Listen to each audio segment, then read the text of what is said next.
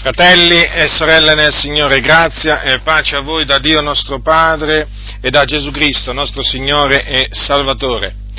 Il Dio vivente è vero, ovvero il Dio di Abramo, di Isacco e di Giacobbe, dopo che ebbe tratto il popolo di Israele, il suo popolo, il popolo che egli ha preconosciuto dall'Egitto, lo fece giungere in una delle, delle, delle tappe che Dio naturalmente aveva prestabilito per il viaggio del popolo di Israele nel deserto, lo fece arrivare al monte Sinai, il monte Oreb, e qui il Signore diede al popolo la legge e pronunziò quelli che sono chiamati, diciamo, quelli che sono stati eh, diciamo, chiamati i dieci comandamenti, le dieci parole,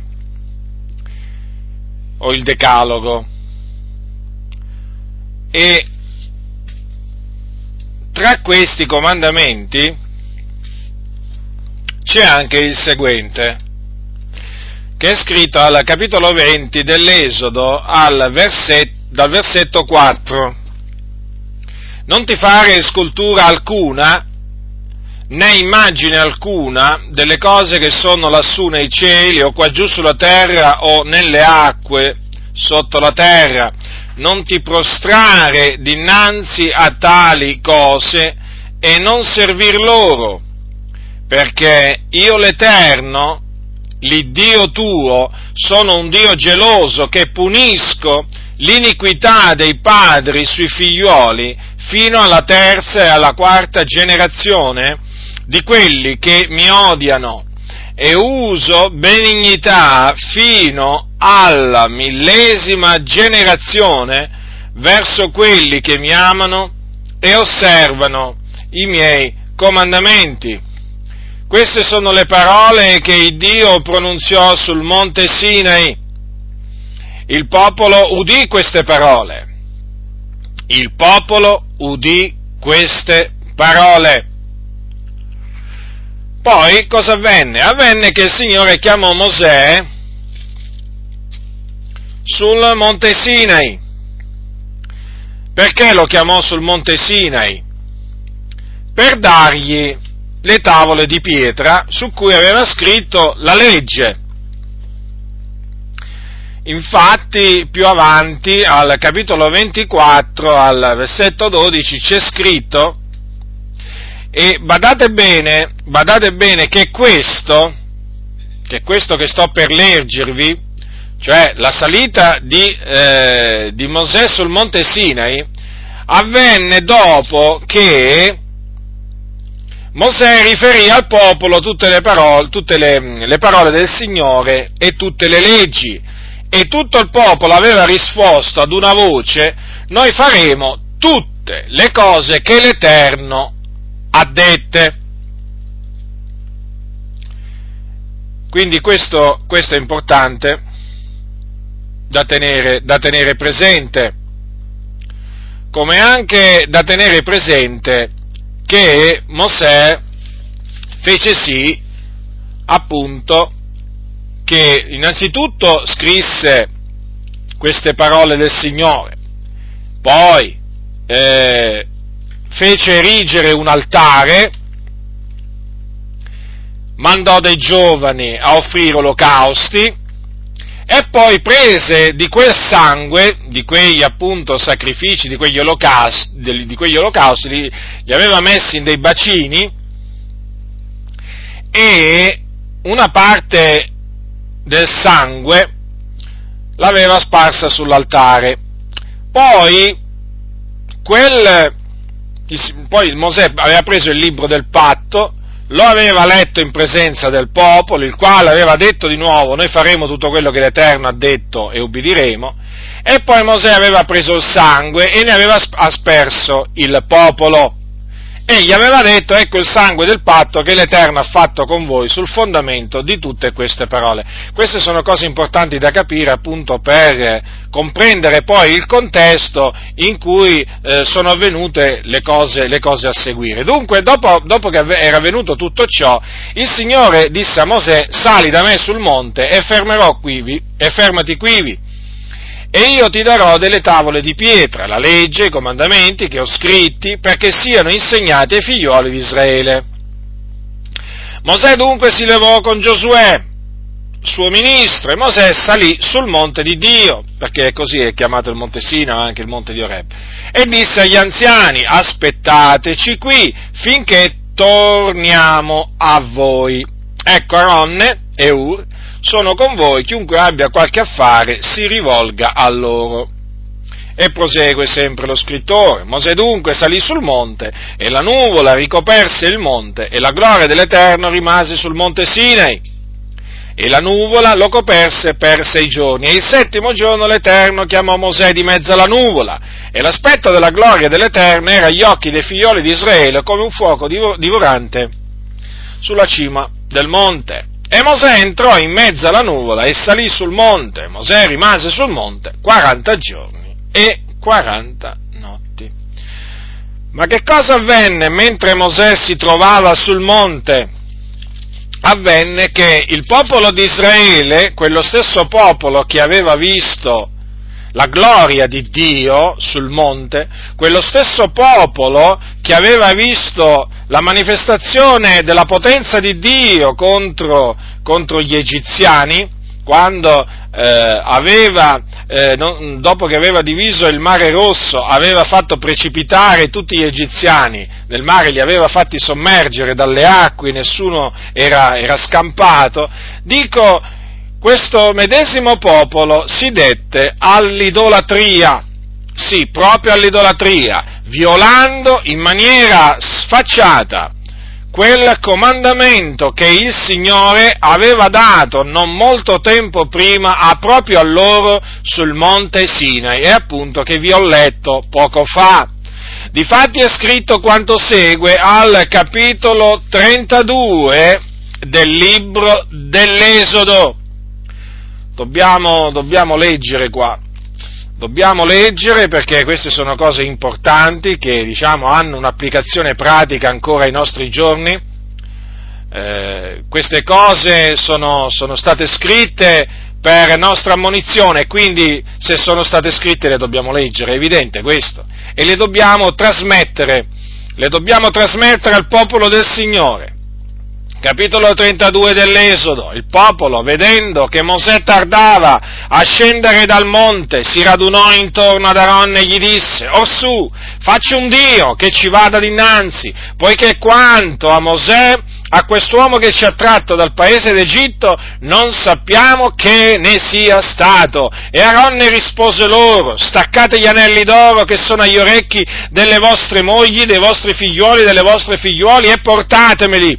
E tutto il popolo si staccò dagli orecchi gli anelli d'oro e li portò ad Aaronne, il quale li prese dalle loro mani e dopo averne cesellato il modello ne fece un vitello di getto e quelli dissero, o Israele, questo è il tuo Dio che ti ha tratto dal paese d'Egitto. Quando Aronne vide questo, eresse un altare davanti ad esso e fece un bando che diceva, domani sarà festa in onore dell'Eterno. E l'indomani quelli si levarono di buon'ora, offrirono olocausti e recarono dei sacrifici di azione di grazia e il popolo si adagiò per mangiare e bere e poi si alzò per divertirsi. E l'Eterno disse a Mosè, va, scendi perché il tuo popolo che hai tratto dal paese d'Egitto si è corrotto, si sono presto sviati dalla strada che io avevo loro ordinato di seguire, si sono fatti un vitello di getto, l'hanno adorato, gli hanno offerto sacrifici e hanno detto, o oh Israele, questo è il tuo Dio che ti ha tratto dal paese d'Egitto.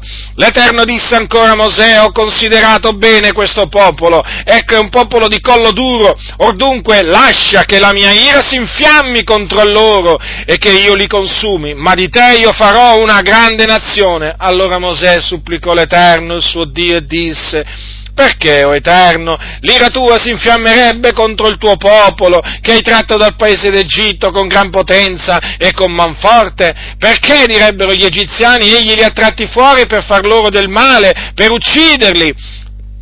Su per le montagne per sterminarli di sulla faccia della terra, calma l'ardore della tua ira e pentiti del male di cui minacci il tuo popolo, ricordati d'Abramo, di Isacco e di Israele, tuoi servi, ai quali giurasti per te stesso, dicendo loro, io moltiplicherò la vostra progenie come le stelle dei cieli, darò alla vostra progenie tutto questo paese di cui vi ho parlato, ed essa lo possederà in perpetuo. E l'Eterno si pentì del male che aveva detto di fare al suo popolo. Dunque, vedete fratelli nel Signore, quello stesso popolo che aveva visto potenti prodigi di Dio, veri prodigi di Dio quindi, non falsi prodigi, non falsi miracoli, no, veri prodigi operati dall'Iddio vivente e vero. Aveva visto dieci tremende piaghe colpire l'Egitto e gli egiziani avevano visto il mare rosso dividersi davanti a loro e loro erano passati con i piedi sull'asciutto in mezzo al mare, avevano visto le acque sommergere tutto l'esercito di Faraone, compreso anche Faraone, avevano visto tutte queste cose, non solo, avevano anche sentito la voce di Dio, la voce di Dio l'avevano sentita parlare appunto dal monte, dal monte, tanto è vero, avevano sentito poi il suono della tromba, avevano visto lampi, il monte fumante, considerate, considerate che cosa, di che, di che cosa erano stati testimoni, testimoni, gli israeliti. Quindi avevano sentito proprio dalla bocca di Dio non ti fare scultura alcuna, né immagine alcuna delle cose che sono lassù nei cieli, o qua giù sulla terra, o nelle acque sotto la terra. Non ti prostrare dinanzi a tali cose, non servir loro, perché io l'Eterno, l'Iddio tuo, sono un Dio geloso, che punisco l'iniquità dei padri sui figlioli fino alla terza e alla quarta generazione di quelli che mi odiano, e uso benignità fino alla millesima generazione verso quelli che mi amano, osservano i miei comandamenti Dico questo perché in questo comandamento c'è anche una minaccia, la punizione. La punizione perché Dio non ha detto solamente che è un Dio geloso, ma ha detto che è un Dio geloso che punisce l'iniquità dei padri sui figli fino alla terza e alla quarta generazione. Bene, dopo tutto ciò, il popolo di Israele, il popolo di Israele, si detta l'idolatria e si fece proprio la scultura di un animale. E gli rese il proprio culto. E lo chiamò il suo Dio e attribuì a quella figura, a quella scultura di animale, la liberazione, la liberazione che loro avevano ricevuto in Egitto per mano di Dio. O Israele, questo è il tuo Dio che ti ha tratto dal paese d'Egitto. Sì, avete letto bene, avete ascoltato bene, queste sono le parole che quel popolo ardì dire dopo aver visto con i propri occhi quelle cose meravigliose e dopo aver udito con le sue orecchie la voce dell'Iddio vivente non solo, offrì anche sacrifici a quell'idolo, offrì anche dei sacrifici. Sembra incredibile, ma non sembra incredibile, sembra incredibile, ma è la realtà. Perché qualcuno potrebbe dire, ma com'è, potu- com'è, com'è potuto avvenire tutto ciò? È avvenuto. E noi dobbiamo prendere atto che è avvenuto e dobbiamo considerare attentamente quello che è avvenuto, affinché non ci abbandoniamo anche noi allo stesso peccato di, di idolatria, a quello stesso peccato abbando, a cui si abbandonò il popolo, il popolo di Israele. Quindi il popolo, vedete, si fece impaziente. Praticamente eh, vide che Mosè non arrivava e allora disse ad Aronne, disse ad Aronne praticamente di fargli un Dio. Di fargli un Dio. E la cosa grave è che Aronne acconsentì e anche qui c'è un discorso da fare.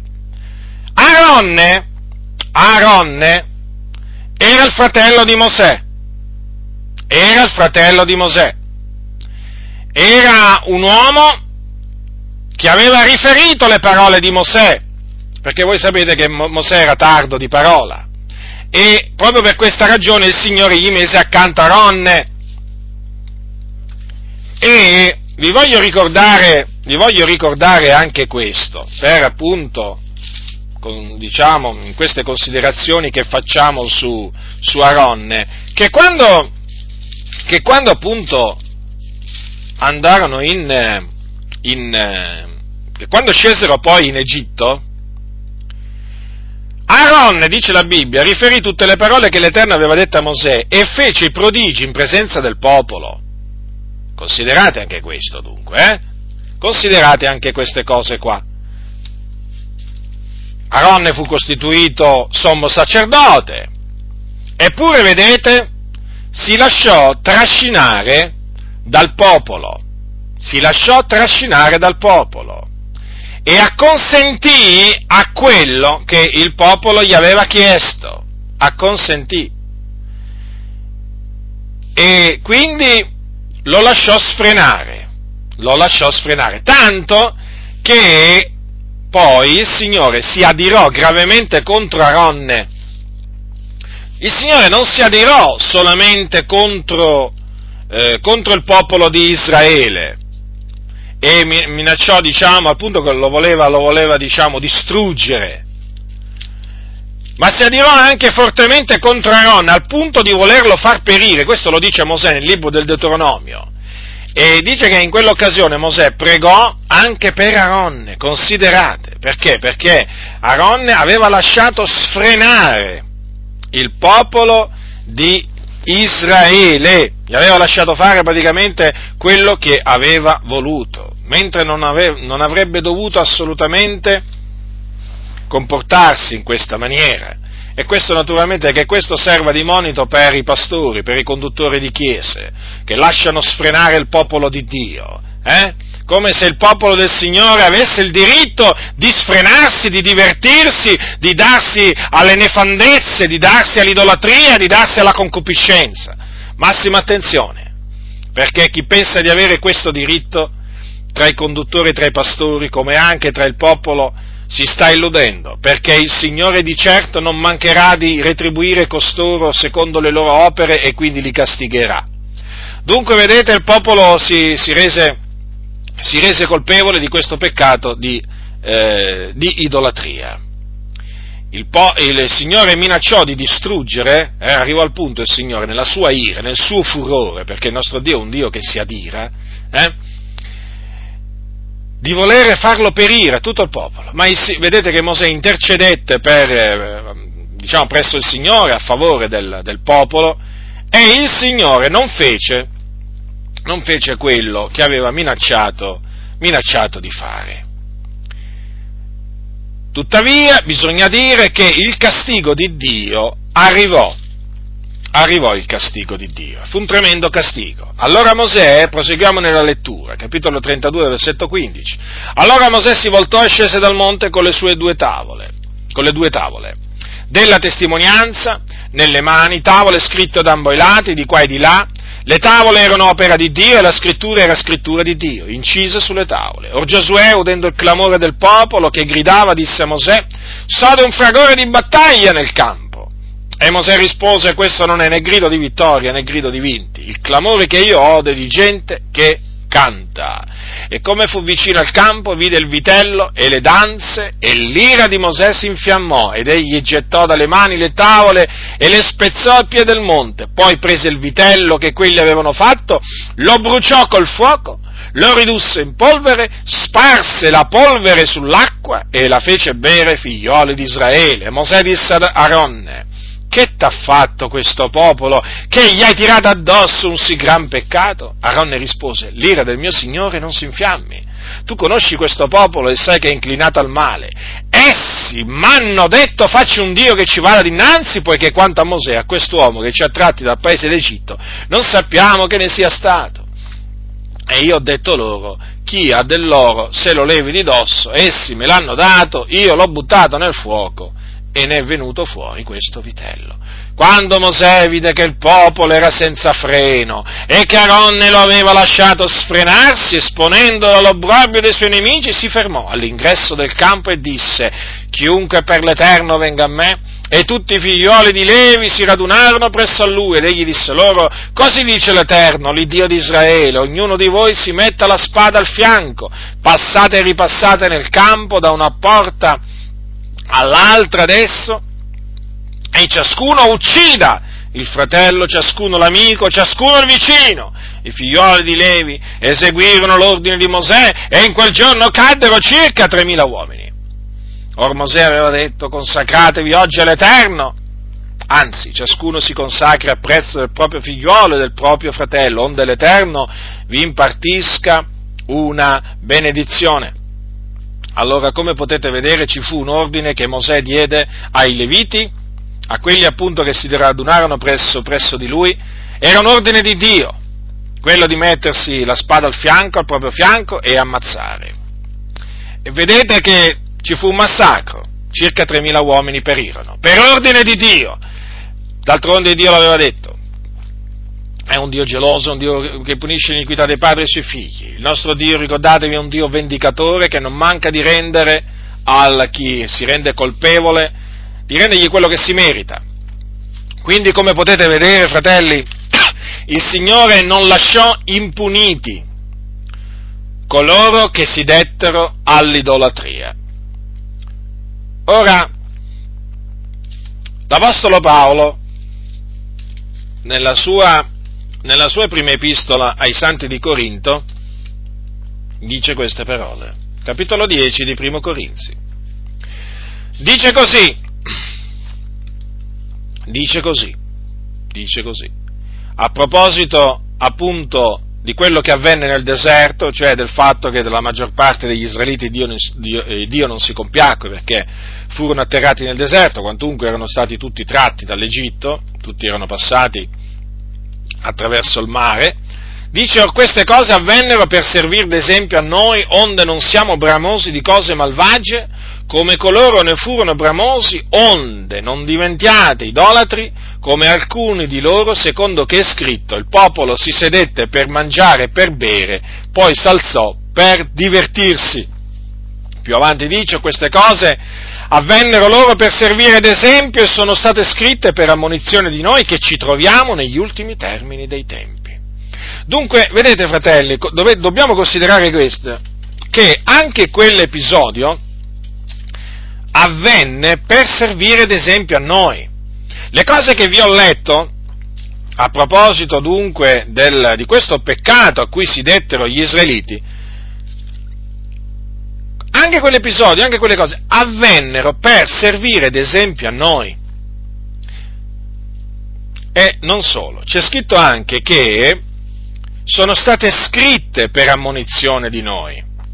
Quindi, sono avvenute per servire d'esempio a noi e sono state scritte per ammonirci, affinché, dico affinché noi non diventiamo idolatri, come alcuni degli israeliti, perché diventarono idolatri. E di fatti vedete che l'Apostolo Paolo esorta a fuggire l'idolatria. Infatti dice poi più avanti, perciò cari miei, fuggite l'idolatria. Voi sapete che i santi di Corinto, i santi di Corinto erano dei gentili di nascita e loro prima di convertirsi erano degli idolatri. Infatti dice eravate trascinati dietro gli idoli, agli idoli muti. Dunque, Quindi è importante, vedete fratelli, ricordare queste cose ai gentili, a coloro che prima di convertirsi erano idolatri, ma non solo a quelli naturalmente che prima di convertirsi erano idolatri, ma anche a quelli che magari non erano idolatri, e sempre per la stessa ragione, affinché nessuno diventi, nessuno diventi ido, ido, idolatra. Vedete, noi viviamo in questa nazione cosiddetta cristiana, perché voi sapete che qui c'ha la sede, c'ha la sede, diciamo, il cosiddetto Papa, che appunto pretende di essere il capo della Chiesa universale, diciamo che lui ha un piccolo staterello, che è appunto la città del Vaticano, che si trova a Roma, e eh, appunto eh, da lì governa, da lì governa tutti i cattolici romani. E eh, naturalmente questa nazione, l'Italia, è, diciamo, è la nazione cristiana per eccellenza, considerata tale appunto perché, perché? perché c'è, c'è, il cosiddetto Papa, c'è quello che dice di essere il vicario di Cristo, ma quello non è il vicario di Cristo, semmai è un anticristo. Eh, non ha assolutamente niente a che fare il, il, cosiddetto Papa con la Chiesa dell'Iddio vivente. Noi non riconosciamo nella maniera più assoluta eh, una, diciamo, un altro capo oltre quello, oltre quello di cui parla la Bibbia.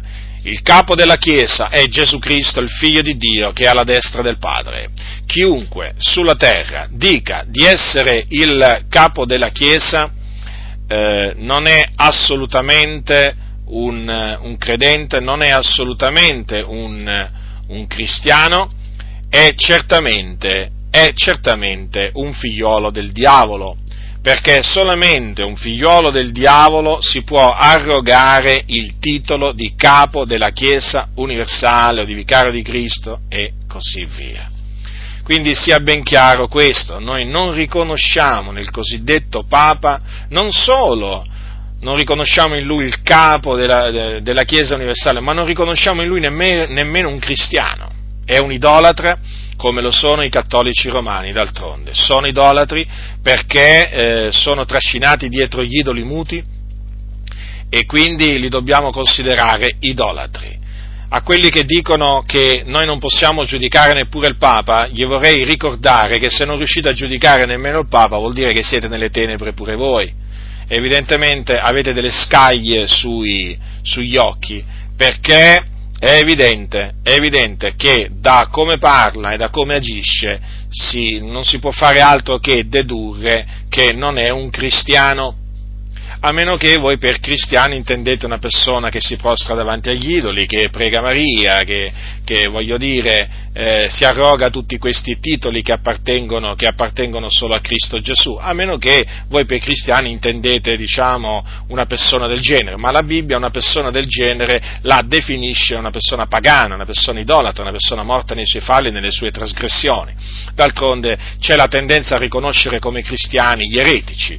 Recentemente appunto un noto noto, un noto eh, diciamo, predicatore evangelico, Joel Austin, ha eh, pubblicamente detto in America, di cui sono stati pubblicati alcuni libri anche in Italia, da una casa editrice peraltro pentecostale, la Publielim, addirittura questo predicatore si è permesso di dire che i mormoni sono cristiani, non ha capito niente credo che veramente neppure lui sia un cristiano. Per parlare così a proposito dei mormoni vuol dire che que- questa persona non ha capito cos'è il cristianesimo, non lo ha capito, perché il mormonismo, il mormonismo non ha niente a che fare col cristianesimo, il mormonismo è una forma di paganesimo, il mormonismo, il mormonismo è praticamente un po' come il cattolicesimo, ha l'apparenza di essere cristianesimo, ma non è assolutamente cristianesimo, è paganesimo. E di fatti, e di fatti questa sconcertante dichiarazione di, di Joel Austin veramente ha fatto indignare, indignare, infuriare tutti quei eh, nostri fratelli che prima di convertirsi erano mormoni, che sono uscite dalla chiesa dei mormoni e infatti gli hanno gridato vergognati e hanno fatto bene. Glielo gridiamo pure noi a Joel Austin, vergognati, ravvediti, perché veramente in questa maniera si scredita la via della verità. Ma per tornare appunto al, al, a quello che stavo dicendo prima. Noi viviamo in una nazione cosiddetta cristiana, ma è una nazione idolatra questa.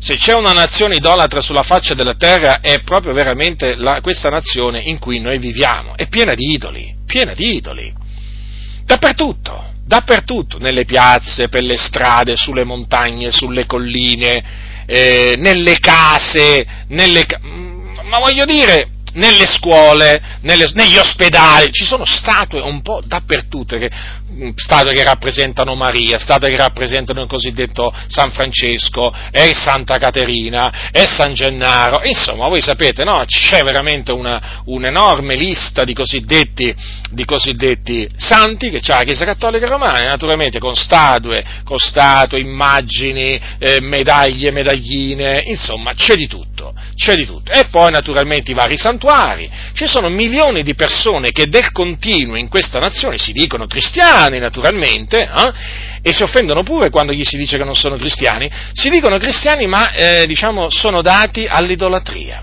Già, perché queste statue nella Chiesa Cattolica Romana, queste immagini non sono altro che idoli, idoli in abominio a Dio, perché appunto sono praticamente il frutto della violazione del secondo comandamento del Decalogo, secondo comandamento che vi ricordo la Chiesa Cattolica Romana, benché l'abbia lasciato nella Bibbia, non lo ha lasciato nel Catechismo. E difatti nel Catechismo che viene trasmesso nelle parrocchie ai bambini e anche agli adulti, questo comandamento non esiste, è stato tolto, infatti è stato rimpiazzato con il comandamento non nominare il nome di di Dio in, in vano. E poi naturalmente ci sono stati altre diciamo, variazioni che loro hanno apportato al decalogo perché avendo tolto questo comandamento poi hanno dovuto spezzare, il, spezzare il seco, l'ultimo e poi hanno dovuto naturalmente fare altre, altre, altre manipolazioni. Quindi hanno manipolato tutto il decalogo. Questo però nel loro catechismo. Allora domandatevi perché la Chiesa Cattolica Romana ha tolto il secondo comandamento dal decalogo beh ritengo che sia la, domanda la, la, la, domanda sia lecita, la risposta naturalmente, eh, la domanda sia, sia, inevitabile, ma la risposta è anche, diciamo, ovvia, perché? Per non far apparire le, le, le statue, le immagini che essa, diciamo, costruisce, fa costruire, erige, diciamo, eh, da tutte le parti, comprese naturalmente i templi, le loro cattedrali che sono templi di idoli, eh, per non farli apparire appunto come idoli. E già, allora, che hanno fatto? L'hanno tolto. E come spiegano questo, diciamo, questo, questo altro peccato che hanno commesso? Perché loro naturalmente facendo in questa maniera ah, si sono resi colpevoli di un, altro, eh, di, un altro, di un altro peccato, che è quello di non togliere nulla alla parola del Signore. Loro hanno tolto. Loro hanno tolto in maniera sfacciata questo comandamento Ora, eh, come giustificano questa omissione del secondo comandamento? Beh, loro generalmente dicono, vabbè, ma questo comandamento era valido allora, perché, perché allora Israele era circondato da, da, da, popoli pagani, da popoli dati all'idolatria, allora ben, ben s'addiceva quel comandamento al popolo. Ma io dico, perché l'idolatria, l'idolatria dei pagani di quel tempo non esiste non esiste più? Cioè il popolo di Dio che esiste sulla faccia della terra non è forse attorniato, attorniato da popoli idolatri? Da popoli idolatri? Pre- facciamo un esempio, vi, voglio, fa, vi, faccio alcuni esempi. Vabbè, già noi, già noi qui in Italia siamo circondati dai cattolici romani, no? ma dato che loro non si considerano, eh, diciamo, idolatri, ma cristiani, eh, allora eh, prendiamo per esempio gli, gli, quelli dati alla religione induista, sono idolatri, sono idolatri chi va in India lo sa bene che è, pieno, è un paese pieno di idoli. Per esempio, eh, anche coloro che sono dati alla religione bu- buddista sono idolatri. Sono per esempio idolatri anche in Giappone, molto idolatri. Là veramente ci sono milioni di dei, considerate, milioni, adorano milioni di dei. Sono idolatri per esempio in Cina, in Cina, dove adorano gli antenati, c'è il culto degli antenati, e poi in Africa, in Africa c'è veramente c'è il culto degli alberi, c'è il culto del, de, degli animali, insomma, qui veramente l'idolatria è sparsa, è sparsa sulla faccia della terra. È evidente che questo comandamento ancora oggi è valido, è valido, è come se è valido per il popolo del Signore ma per la Chiesa Cattolica Romana naturalmente non conveniva tenerlo nel catechismo e quindi l'hanno, e quindi l'hanno astutamente tolto, e ma il Signore nella sua, nella sua giustizia non mancherà, non mancherà di punire di punire coloro che si sono resi colpevoli di questo, di questo, altro, di questo altro peccato. Quindi questo comandamento ha un valore ancora oggi, fratelli, è come se ce l'ha, perché noi viviamo in mezzo ad idolatri. Parliamo di noi qui in Italia. Noi viviamo in mezzo ad idolatri. Chi non ha un vicino idolatra? Chi non ha un conoscente idolatra? Chi non ha un collega di lavoro idolatra? Chi non ha un compagno di scuola idolatra? Qual è quel credente che non ha nel parentato qualche, diciamo, qualche parente, se non tra i propri familiari, idolatra? Eh, chi è? Viviamo in mezzo ai cattolici romani, fratelli nel Signore, che sono idolatri al pari degli induisti, al pari dei buddisti, al pari di quelli che, diciamo, adorano la vacca, quelli, al pari di quelli che adorano e rendono il culto al serpente.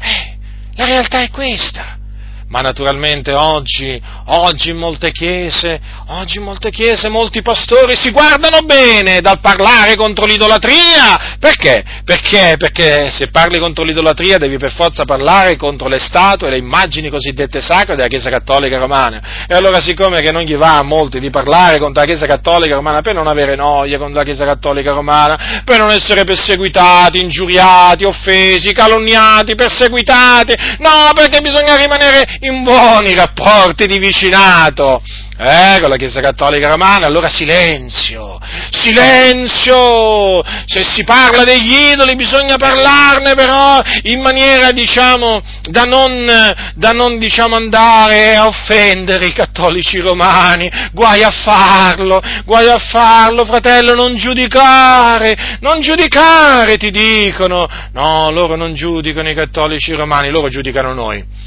loro giudicano noi, i cattolici romani non possono essere giudicati, addirittura una volta un fratello per avere detto che il Papa che il Papa era un, idol- un idolatra e che era all'inferno, si vide rispondere da un fratello, fratello, tu che ne sai, non giudicare, non giudicare, ah ecco, non giudicare, non dobbiamo giudicare nemmeno gli idolatri come tali praticamente, quindi i fornicatori come li dobbiamo chiamare?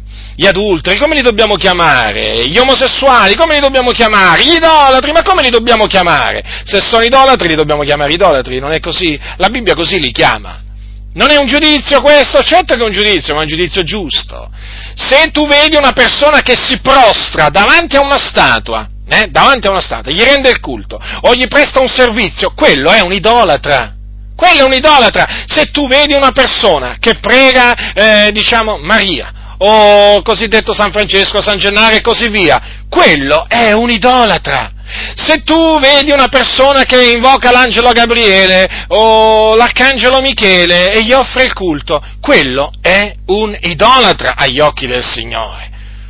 E quindi se è un idolatra agli occhi di Dio è giusto chiamarlo tale. Gli idolatri, la Bibbia dice, non erediteranno il regno del Signore. Ma oggi naturalmente con questo spirito ecumenico che oramai diciamo eh, aleggia, aleggia veramente sulle chiese, eh, proprio, si avverte proprio questo spirito ecumenico, praticamente che impedisce, che non è altro che uno spirito seduttore, eh, che impedisce in particolare ai pastori eh, quando predicano, soprattutto quando evangelizzano, eh, di non, di non parlare contro l'idolatria e di non esortare i cattolici romani a convertirsi dagli idoli all'Iddio vivente.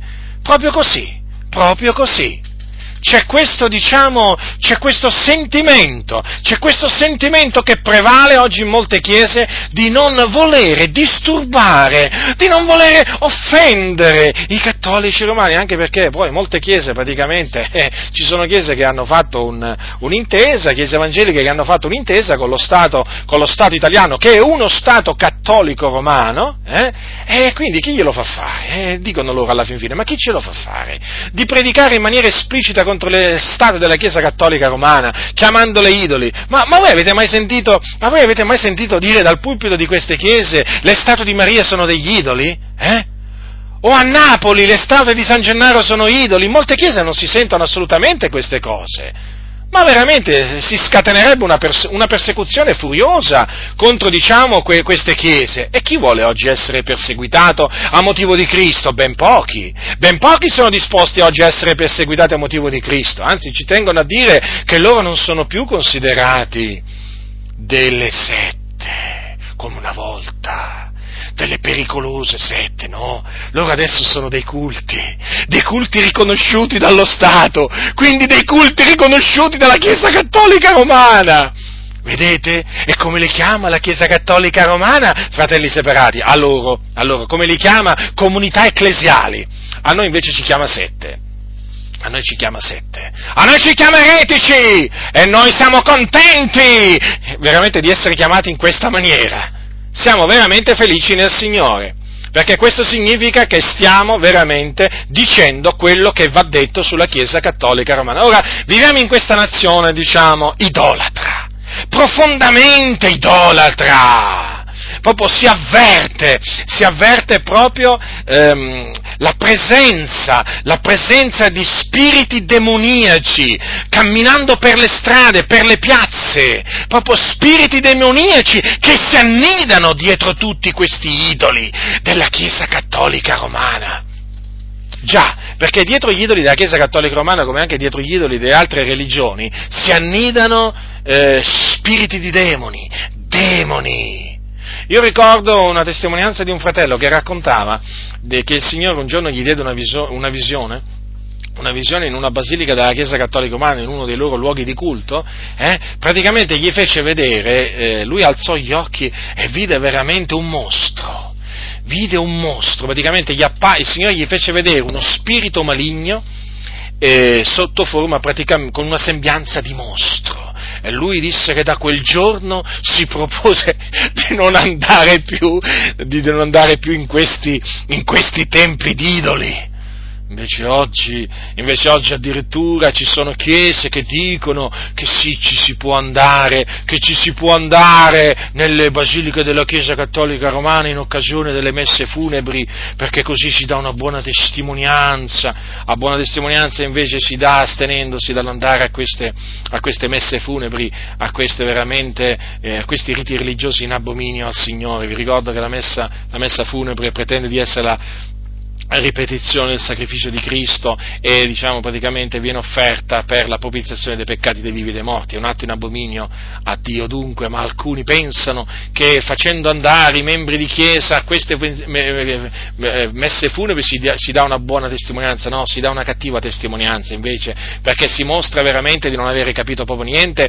e si mostra appunto che non esiste nessuna differenza tra noi e loro, invece la differenza che c'è tra noi e loro è come la differenza che c'è tra la luce e le tenebre. Poi addirittura, addirittura ci, sono pastori, ci sono pastori che adesso sapete come chiamano eh, le, le statue della Chiesa Cattolica Romana, le immagini, i quadri raffiguranti quel santo, quell'altro santo, sapete a cui i cattolici romani ci tengono moltissimo e che venerano, eh, opere d'arte. Ah sì, sono diventate opere d'arte. Eh, importanti, eh? Importanti opere d'arte. Ma vi rendete conto? Ma vi rendete conto la mancanza di discernimento in mezzo alle chiese pentecostali, eh? Pentecostali, sto parlando di chiese pentecostali. Ma vi rendete conto della mancanza di discernimento spirituale in mezzo a tante chiese, fratelli? Gli idoli vengono considerati opere d'arte. Quindi lecito tenere opere d'arte in casa. Comprese, comprendete? Invece sapete cosa la, la, scrittura comanda di fare di queste cosiddette opere d'arte? Eh? Comanda di prendere un martello, vabbè, un martello, una mazza, comunque praticamente comanda di spaccarli, di distruggerli, di farli a pezzi. Eh, avete notato la fine che gli fece, fare, gli fece fare Mosè, quel santo uomo di Dio, al vitello, al vitello d'oro? Va, ricordiamolo la fine che gli ha fatto fare, perché questa è la fine che devono fare tutti gli idoli della Chiesa Cattolica Romana, immagini, immaginette, eh, non importa di che metallo, non importa di che materiale, non importa che cosa rappresentano crocifissi, non importa, fategli fare la stessa fine che Mosè fece fare al vitello, al vitello d'oro. Allora leggiamo, leggiamo cosa dice la Sacra Scrittura, l'ho letto poco fa, no? Allora dice così, lo bruciò col fuoco, lo ridusse in polvere Pensate, lo bruciò col fuoco. Quindi bruciateli o comunque sia distruggeteli e poi naturalmente riduceteli in polvere o comunque riducendoli in una maniera che, che, veramente chi li vede veramente gli passa la voglia di raccoglierli perché, magari per, per mettere i cocci, i cocci come si suol dire assieme e andateli a buttare veramente in qualche discarica naturalmente in una discarica legale, eh, mi raccom- vi raccomando, eh, perché ci sono anche le discariche illegali, no, prendete e buttatele nelle discariche legali e farete veramente un'opera gradita al Signore. Se, ascoltatemi voi che, diciamo, prima di convertirvi eravate cattolici romani, se il vostro pastore vi ha detto di tenervi in casa queste, queste, questi idoli, queste opere in abominio a Dio, de- definendo le opere d'arte, innanzitutto dovete dovete riprendere il vostro pastore, eh? alla prossima occasione appena lo incontrate lo dovete riprendere perché vi ha ingannati, vi ha sedotti e poi dovete prendere quelle cosiddette opere d'arte come le chiama lui e le dovete distruggere, distruggere e buttare via perché sono in abominio, in abominio a Dio. In abominio a Dio. E ricordatevi anche che dove ci sono idoli ci sono spiriti maligni ricordatevi che l'idolatria è un'opera del diavolo, veicolo, veicolo usato, strumento usato dal diavolo per introdurre spiriti maligni nelle case e naturalmente anche in altri luoghi. È vero che l'idolo è nulla, è vero fratelli che l'idolo è nulla, questo sì, Certo, l'idolo non ha, in potere, non, non ha in potere dell'idolo fare alcunché di bene o di male. Voi sapete che gli idoli, la Bibbia dice, hanno occhi e non vedono, hanno orecchie e non sentono, è evidente, no? Hanno, hanno piedi e non camminano, bisogna portarli, no? Però il discorso è questo, siccome che la Bibbia dice che le carni che i gentili sacrificano le sacrificano ai demoni e non a Dio, eh, bisogna tenere presente appunto che dietro quell'idolo, dietro appunto quegli idoli, ci sono dei demoni, ci sono dei demoni. Eh, guardate che nei paesi, diciamo in certi, in certi, paesi, ci sono addirittura delle tribù che adorano in, su certe montagne certi alberi. Perché adorano certi alberi? Perché eh, loro ritengono che eh, quella, quell'albero eh, sia una sorta di divinità. E sapete perché arrivano a questa conclusione? Perché in quell'albero si manifestano i demoni. Sì, sì, ci sono veramente, ci sono, eh, ci sono, posti della faccia della terra dove ci sono luoghi, dove vanno appunto i pagani, dove ci sono demoni che si manifestano, demoni che si manifestano eh, e naturalmente in questa maniera attirano, attirano le, folle questi, le, folle di questi, pagani. Dunque, questa, fratelli, è la fine che dovete far fare al, a, a, eventuali, a eventuali diciamo, idoli eh, della Chiesa Cattolica Romana o comunque anche di altre religioni, eh? badate bene, anche di altre religioni. Se eravate induisti dovete distruggere tutti gli idoli della religione induista, se eravate buddisti dovete distruggere le immagini, le statuette che rappresentano Buddha. Insomma, distruggete tutti gli idoli, distruggete tutti gli idoli. La Bibbia dice fuggite l'idolatria, guardatevi dagli idoli. Poi naturalmente c'è un'altra cosa c'è un'altra cosa, bisogna stare molto attenti alle carni, o comunque, alle carni sacrificate agli idoli, alle cose contaminate nei sacrifici agli idoli, che non esistevano solo ai giorni degli Apostoli, ma esistono ancora oggi.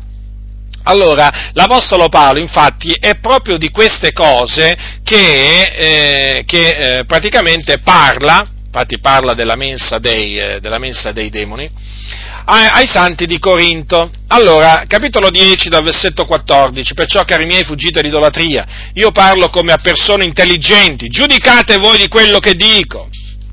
Il calice della benedizione che noi benediciamo. Non è egli la comunione col sangue di Cristo, il pane che noi rompiamo, non è egli la comunione col corpo di Cristo. Siccome è un unico pane, noi che siamo molti siamo un corpo unico, perché partecipiamo tutti a quell'unico pane. Guardate l'Israele secondo la carne, quelli che mangiano i sacrifici non hanno essi comunione con l'altare? Che dico io dunque? Che la carne sacrificata agli idoli sia qualcosa, che un idolo sia qualcosa, tutt'altro. Io dico che le carni che i gentili sacrificano, le sacrificano ai demoni e non a Dio. Ora io non voglio che abbiate comunione con i demoni. Voi non potete bere il calice del Signore e il calice dei demoni, voi non potete partecipare alla mensa del Signore e alla mensa dei dei demoni? O vogliamo noi provocare il Signore a gelosia? Siamo noi più forti di Lui? Vedete dunque, fratelli, poi naturalmente l'Apostolo Paolo prosegue, prosegue sempre su questo tema, naturalmente, e dice, eh, ogni cosa è lecita ma non, ma non, ogni cosa è utile, ogni cosa è lecita ma non ogni cosa edifica, nessuno cerchi il proprio vantaggio, ma ciascuno cerchi l'altrui. Mangiate di tutto quello che si vende al macello senza fare inchieste per motivo di coscienza, perché al Signore appartiene la terra e tutto quello che essa contiene. Se qualcuno dei non credenti vi invita e voi volete andarci, mangiate di tutto quello che vi è posto davanti, senza fare inchieste per motivo di coscienza. Ma se qualcuno vi dice queste cose di sacrifici, non ne mangiate per riguardo a colui che, a, che vi ha avvertito e per riguardo alla coscienza. La coscienza dico non tua ma di quell'altro, infatti, perché la mia libertà sarebbe bella giudicata dalla coscienza altrui e se io mangio di una cosa con rendimento di grazie, perché sarei biasimato per quello di cui io rendo grazie? Sia dunque che mangiate, sia che beviate, sia che facciate alcun'altra cosa, fate tutto alla gloria di Dio, non siate d'intoppo né ai giudei né ai greci né alla Chiesa di Dio, siccome anch'io compiaccio a tutti in ogni cosa, non cercando l'utile mio proprio, ma quello dei molti, affinché siano salvati. Siate i miei imitatori, come anch'io lo sono di Cristo. Dunque, vedete, fratelli, benché l'idolo sia nulla, eh, noi chiaramente dobb- noi sappiamo che le carni che i gentili sacrificano, le sacrificano ai demoni. E non solo le carni, badate bene, anche ci sono altre cose che i gentili sacrificano ai demoni o offrono ai demoni, mm, diciamo possono essere, ehm, voglio dire, anche eh, per esempio frutta, possono essere anche dolci, Dipende, comunque sono comunque sia tutte cose che vengono offerte, offerte ai demoni e quindi sono cose contaminate, sono cose contaminate da cui, da cui noi figlioli di Dio ci dobbiamo astenere. Per quale ragione? Per non avere comunione con i demoni, già perché mangiando di quelle cose si ha comunione con i demoni, con i demoni. Per esempio, vi faccio un esempio. Vabbè, voi sapete che nella Chiesa Cattolica Romana, diciamo, quando c'è la festa del patrono, eh, ci sono, diciamo, determinate vivande che vengono fatte dedicate a Tizio, Caio o Sempronio. Dipende, diciamo, qual è il, il patrono che loro festeggiano. Quelle sono cose sacrificate agli idoli. Cose sacrificate agli idoli da cui, da cui, noi credenti ci dobbiamo astenere per non avere comunione con i demoni. Vi faccio un altro esempio, gli Hare Krishna, sapete chi sono? Sapete quelli che ogni tanto si incontrano nelle piazze con i tamburelli, con le, le, teste, le teste rasate, e eh, diciamo vestiti di arancione. Ecco, gli Hare Krishna per esempio sono di quelli che mangiano cose, eh, che, che offrono diciamo delle cose a, a, ai, loro, uh, ai, loro, idoli, in particolare al loro dio Krishna.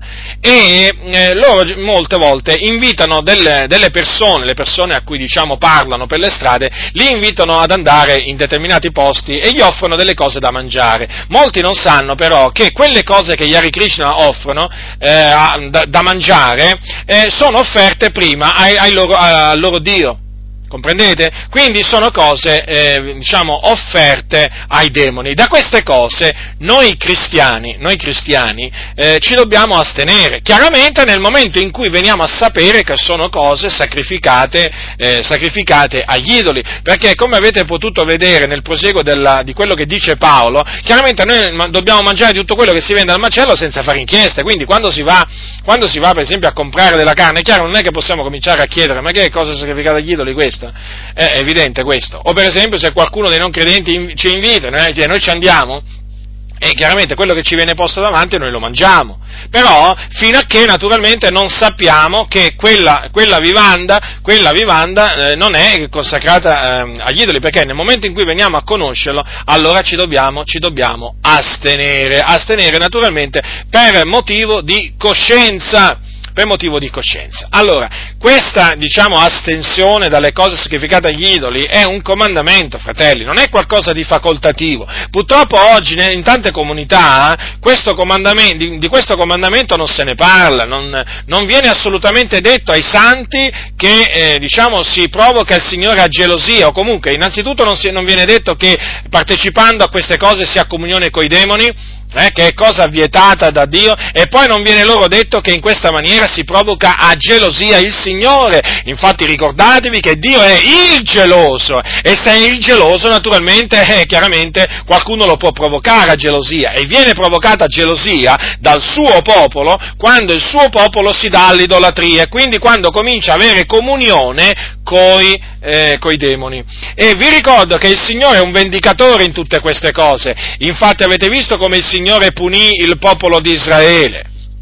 Perché? Perché lo irritarono lo irritarono coi loro idoli vani, cioè il Dio, il Dio, fu provocato da loro ad ira, ad ira. Quindi, eh, mangiando di quelle cose sacrificate agli idoli, il popolo di Dio non fa altro che far ingelosire il Signore, eh? E non so, provocarlo a gelosia, e anche provocarlo ad ira.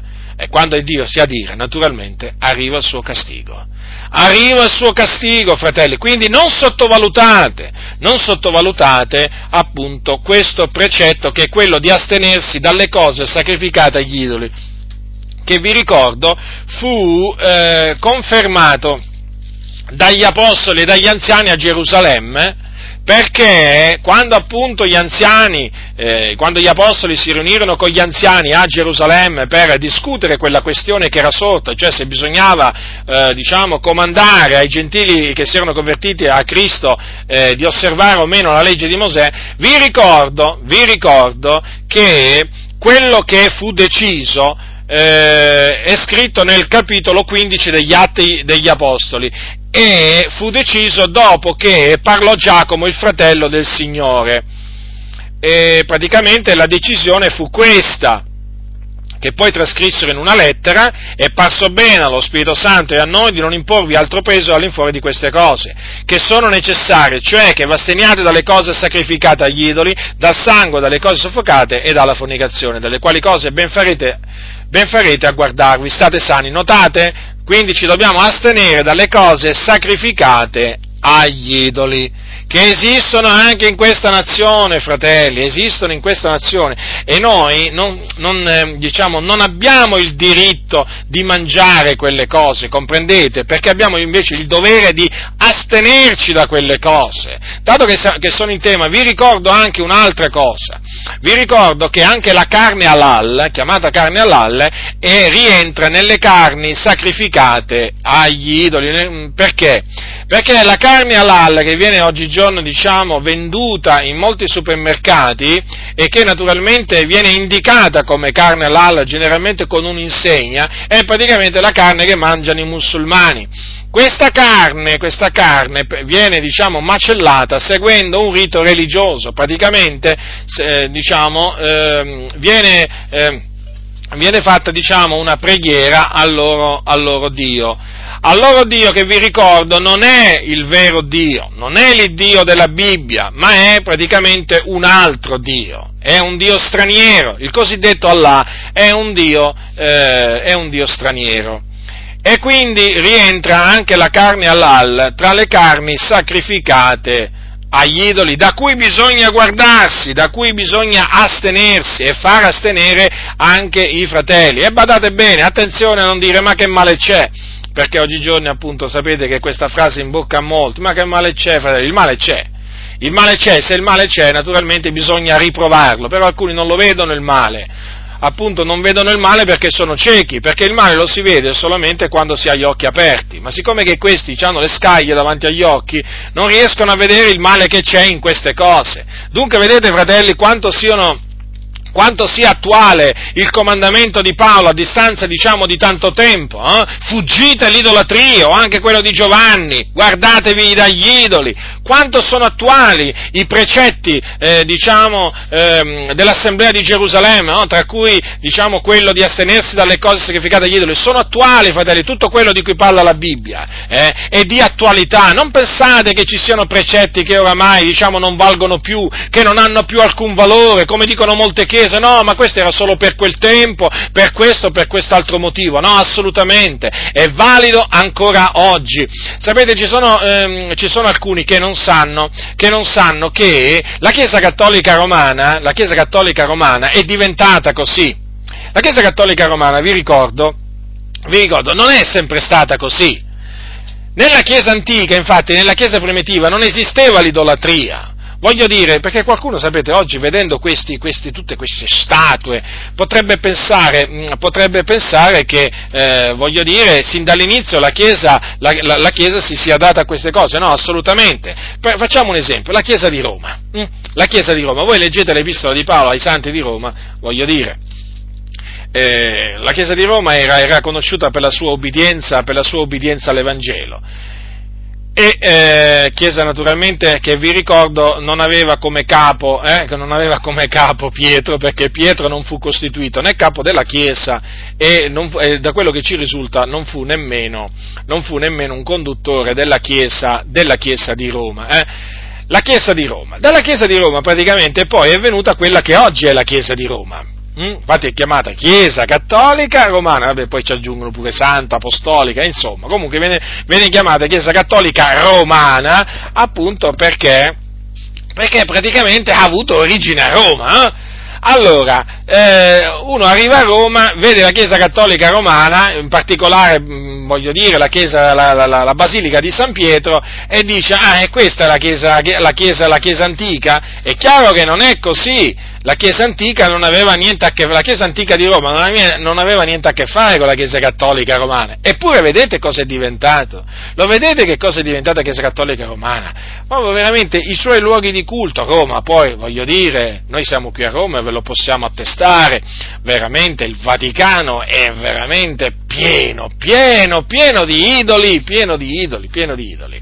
Allora voglio dire, com'è che è diventato? E c'è diventato, col passare del tempo col passare del tempo. Praticamente si è cominciato a tollerare, a, tollerare qualche immagine, eh, fino a che poi naturalmente è venuto fuori il culto delle immagini. Beh, così nella Chiesa, nella chiesa l'idolatria, nella chiesa, l'idolatria è, diciamo, è venuta in questa maniera, diciamo, eh, tramite la tolleranza si è cominciato a tollerare diciamo, qualcosa che pareva insignificante e poi alla fine, naturalmente col passare del tempo, i, i, i luoghi di culto hanno cominciato a essere infestati da, da, da idoli, da immagini di tutti, di tutti i generi. Quindi massima attenzione, fratelli nel Signore. Le cosiddette immagini e state sacre vanno veramente distrutte, distrutte, non devono assolutamente entrare nella nostra vita, nella nostra vita, perché la Bibbia, la Bibbia comanda, la Bibbia lo comanda, fratelli, questo, di non farci scultura alcuna, né immagine alcuna, eh, di cose che sono lassù nei cieli, qua giù sulla terra, sotto la terra, eh, perciò massima attenzione, o anche naturalmente figure, figure d'uomo, eh, figure d'uomo, figure, figure di donna, perché tutte queste cose sono idoli in abominio al Signore. Se voi leggete la storia di Israele, perché la storia, la storia di Israele poi continua, perché Israele si rese colpevole di idolatria non solo al Monte Oreb, ma anche, diciamo, anche, anche più avanti, in un'altra tappa del loro viaggio alla volta, di, eh, alla, volta, alla volta della terra di Canaan, nel libro dei numeri, furono le donne di Moab, per esempio, a trascinare il popolo all'idolatria. Infatti è scritto al capitolo 25 dei numeri, ora Israele Israele era stanziato a Sittim e il popolo cominciò a darsi all'impurità con le figliole di Moab. Esse invitarono il popolo ai sacrifici offerti ai loro dei, il popolo mangiò e si prostrò dinanzi agli dei di quelle, vedete?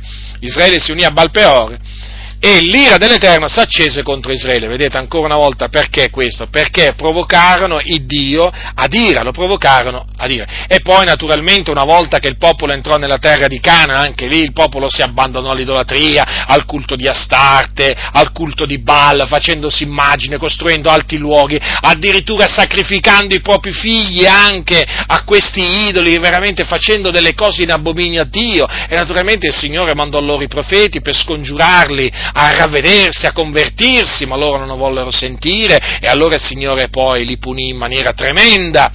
E poi che dire?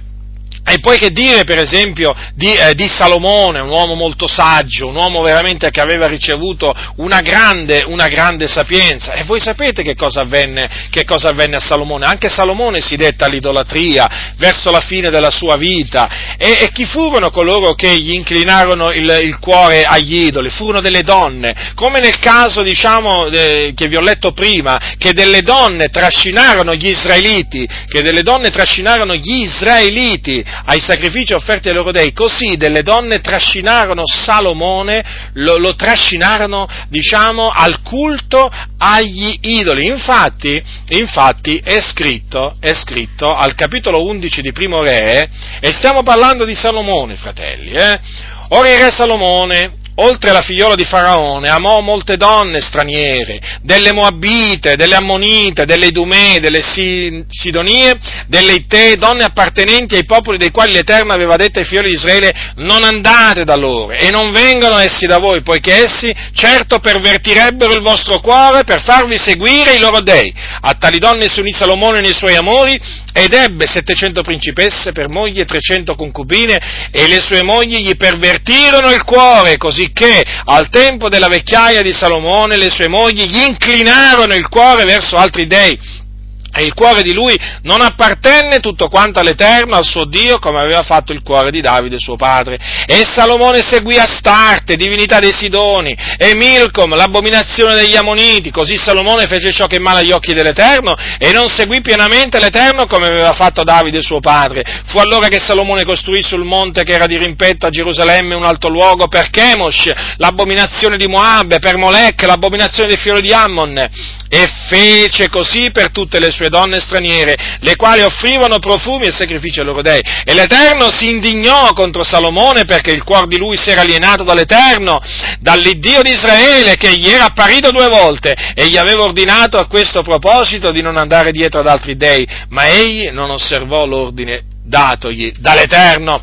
Poi naturalmente il Signore pronunciò il suo giudizio perché praticamente gli disse che gli avrebbe strappato il regno e lo avrebbe fatto, diciamo, non mentre lui era vivo, ma dopo che sarebbe morto, infatti gliel'avrebbe, sto, gliel'avrebbe tolto suo, fi, al suo, figlio, gli avrebbe tolto praticamente dieci, dieci tribù eh, eh, gli avrebbe tolto sì, dieci tribù e sarebbe rimasto poi praticamente al, al re di Giuda, eh, sarebbero rimaste solo due, solo due, tribù, questo fu il giudizio di Dio contro Salomone. Però vedete cosa c'è scritto anche qui, il, il Signore si indignò, ma notate quello che vi volevo fare notare, che furono delle donne a trascinare Salomone all'idolatria, guardate cosa c'è scritto, gli pervertirono, guardate, guardate, le, le sue mogli gli pervertirono il cuore perché Salomone aveva un cuore diritto, un cuore onesto, un cuore retto, ma quelle donne gli pervertirono il cuore, erano idolatre e gli pervertirono il cuore. Non solo, vedete, anche c'è scritto, le sue mogli gli inclinarono il cuore verso altri dei, vedete, era diritto ma glielo inclinarono, verso dove?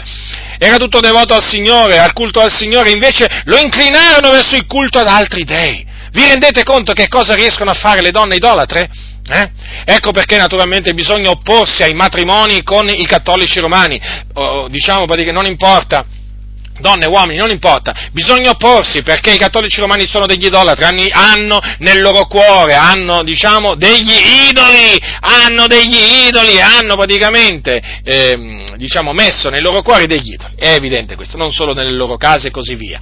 Allora, un credente non può mettersi con una donna idolatra, perché di certo quella donna idolatra gli pervertirà il cuore, lo farà seguire gli idoli della Chiesa Cattolica Romana, perché così dice la scrittura, essi certo pervertirebbero il vostro cuore per farvi seguire i loro dei. Non è abbastanza chiaro quello che avvenne a Salomone, non è abbastanza chiaro quello che avvenne agli israeliti a Sittim, non è abbastanza chiaro cosa c'è scritto, essi invitarono il popolo ai sacrifici offerti ai loro dei e il popolo mangiò e si prostrò dinanzi agli dei di quelle. Vedete dunque, e in ambedue casi Dio fu indignato, si indignò e ci fu il suo castigo e ci fu fu il suo castigo, certo perché anche lì poi nel, nell'affare di Valpeò ci fu veramente un, un massacro, eh, ci fu veramente un tremendo giudizio di Dio, quindi vedete, fratelli nel Signore, queste sono, diciamo, cose di cui bisogna parlare, cose di cui il popolo deve essere a conoscenza, perché noi non ignoriamo le macchinazioni di Satana, noi sappiamo che dietro l'idolatria, ogni forma di idolatria, c'è il principe di questo mondo, c'è il diavolo che cerca con la sua astuzia di sedurre il popolo del Signore. Ecco perché ci si deve astenere da ogni forma di, di idolatria, da ogni forma di idolatria distruggere gli idoli, parlare contro gli idoli, riprovare gli idoli, riprovare l'idolatria. esortare gli idolatri a convertirsi dagli idoli all'Iddio vivente è vero, e naturalmente quando si convertono gli si deve dire di distruggere tutto quello che ha a che fare con l'idolatria della Chiesa Cattolica Romana. Quali opere d'arte? Ma quali opere d'arte? Ma quando anche fossero delle opere d'arte, anche di gran prezzo, bisogna prendere la mazza, distruggerli, bruciarli, portarli all'immondezzaio. Là devono stare queste cosiddette opere d'arte, in frantumi, in frantumi. E voglio dire poi, dire al popolo del Signore che deve astenersi dalle cose sacrificate agli idoli, perché chi mangia quelle cose ha comunione con i demoni. E noi non dobbiamo, non possiamo avere comunione con i demoni, noi dobbiamo avere comunione solo con Dio e il suo figliolo Gesù Cristo. E quindi non c'è permesso, non c'è permesso di fare quello che fanno i pagani nell'ignoranza loro, nel, col, col cuore indurito. Comprendete dunque? Comprendete perché oggi parlare, parlare, diciamo, contro l'idolatria è attuale? È attuale, molto attuale! Chi non lo fa, chi non lo fa è un ipocrita, chi non lo fa è corrotto, è corrotto, perché oggi l'idolatria regna nel mondo come regnava ai tempi degli apostoli, anzi io sono convinto che c'è ancora più idolatria oggi perché ci sono più persone ci sono più persone, dicono che presto saremo 7 miliardi, ma vi rendete conto? Eh? Ai giorni degli Apostoli mica c'erano 7 miliardi di persone, ce n'erano molto, molto, molte di meno. Eppure l'idolatria era diffusa. Considerate oggi voi quanta, diciamo, idolatria in più ci sia nel mondo, eh? in Italia, in questa nazione, ma quanta idolatria c'è? Quanta idolatria c'è? Ce n'è molta, eh? Eppure oggi pare che non ci sia. Da come parlano certi predicatori pare che gli idolatri non esistono più. Eh, pare che l'idolatria non ci sia più in questa nazione. Ah, loro quando parlano di idolatria generalmente parlano, ah, non dobbiamo avere come idoli i giocatori di calcio, i cantanti. Loro quando parlano di idolatria port- eh, spostano il discorso. Spostano il discorso perché naturalmente sono furbi sono furbi, sono furbi, è come se sono furbi, d'altronde loro dicono che bisogna essere astuti come i serpenti e quindi loro mettono, mettono si mettono all'opera con la loro astuzia, ma ormai sono stati smascherati, siete stati smascherati, massa di ipocriti che non siete altro, paurosi, codardi, avete paura, avete paura di che cosa? Dei cattolici romani, avete paura dei cattolici romani? Ma non vi vergognate, ma non vi vergognate, avete paura di essere perseguitati dai cattolici romani? E perché? Non sarebbe un onore invece, motivo di, motivo di, gloriarsi nel Signore, motivo veramente di rendere grazie al Signore che veramente ancora si è perseguitati da questi, dagli idolatri? Eh? Anticamente gli apostoli erano perseguitati dagli, da, dagli, idolatri, i cristiani erano perseguitati dagli idolatri, perché? Perché i cristiani si rifiutavano di rendere il culto agli idoli e non solo, lo riprovavano pure, lo riprovavano pure il culto agli idoli. Se voi leggete, diciamo, le opere di diversi scrittori dei primi secoli d.C., vi renderete conto che parlavano veramente molto contro gli idoli, ma oggi, ma oggi non si sente parlare contro gli idoli, scrivere contro gli idoli, no, è come se non esistessero, come se non esistessero, dal pulpito io dico, dal pulpito fratelli del Signore, perché è da lì che in, prima, in primo luogo deve essere veramente predicato contro l'idolatria e contro gli idoli e anche contro gli idolatri, siamo in un paese di idolatri, siamo in, siamo circonda, siamo, siamo in mezzo ad un mare di idolatri, in, uno, in, mezzo a un oceano di idolatri. E qui veramente alcuni si guardano, si guardano dal, dal predicare contro, diciamo, gli idoli, l'idolatria e gli idolatri. Eh già, eh già, eh già. L'ecumenismo, l'ecumenismo strisciante che oramai veramente eh, c'è, c'è, in molte chiese, eh, fratelli nel Signore. I fatti, I fatti, sono questi e loro vogliono naturalmente coprire, loro vogliono coprire questa loro paura. Sapete in che maniera? Sapete come la coprono? Dicendo, fratello, ma noi non vogliamo fare polemica. Come non volete fare polemica? Come non volete fare polemica? Con noi la fate la polemica. Oh, come la fate la polemica con noi? Altro che polemica fate voi con, con, noi? Ci calunniate, ci accusate, ce ne dite veramente, veramente, ma anche i cattolici romani forse ce ne dicono quanto ce ne dite voi. Sì, sì, voi, voi. E voglio dire, con noi la polemica la fate. E come se la fate? State continuamente a mettere in guardia da internet. Hm? Da quel falso profeta che predica su internet, eh? Mm.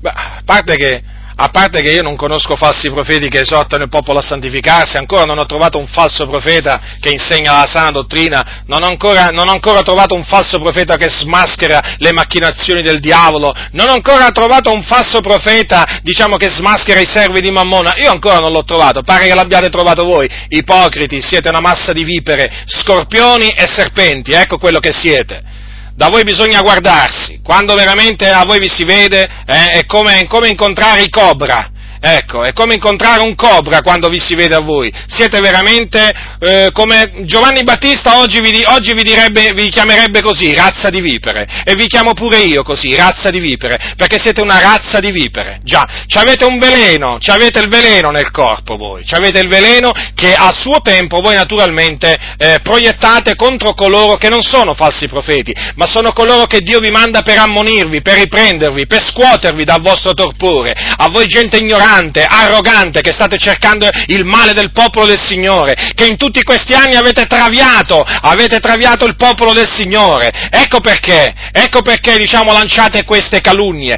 Perché? Perché ora siete ripresi, ora siete ripresi non solo da, da noi, ma anche dalla vostra coscienza. Non avete più requie né giorno e né notte, e non l'avrete, vi posso assicurare che non l'avrete, fino a che non vi ravvederete, non vi convertirete veramente dalle vostre opere morte, dalle vostre nefandezze schifezze, dalle vostre calunnie, dalla vostra stoltezza, dalla vostra ipocrisia, dalla vostra codardia. Questo avverrà e ve lo posso assicurare che già sta avvenendo, perché siete persone che non vivono più tranquille, perché prima potevate dire e fare quello che volevate, tanto sapevate che nessuno, nessuno vi avrebbe disturbato, ma ora c'è qualcuno che vi disturba, questo qualcuno è stato mandato dal Signore a riprendervi, razza di vipere, dovete veramente convertirvi voi prima prima di tutto, affinché veramente possiate fare frutti degni del ravvedimento. E ora che la smettiate di usare i vostri sofismi, che oramai sono, sono stati compresi da tutti i fratelli che temono il Signore, siete degli abili sofisti,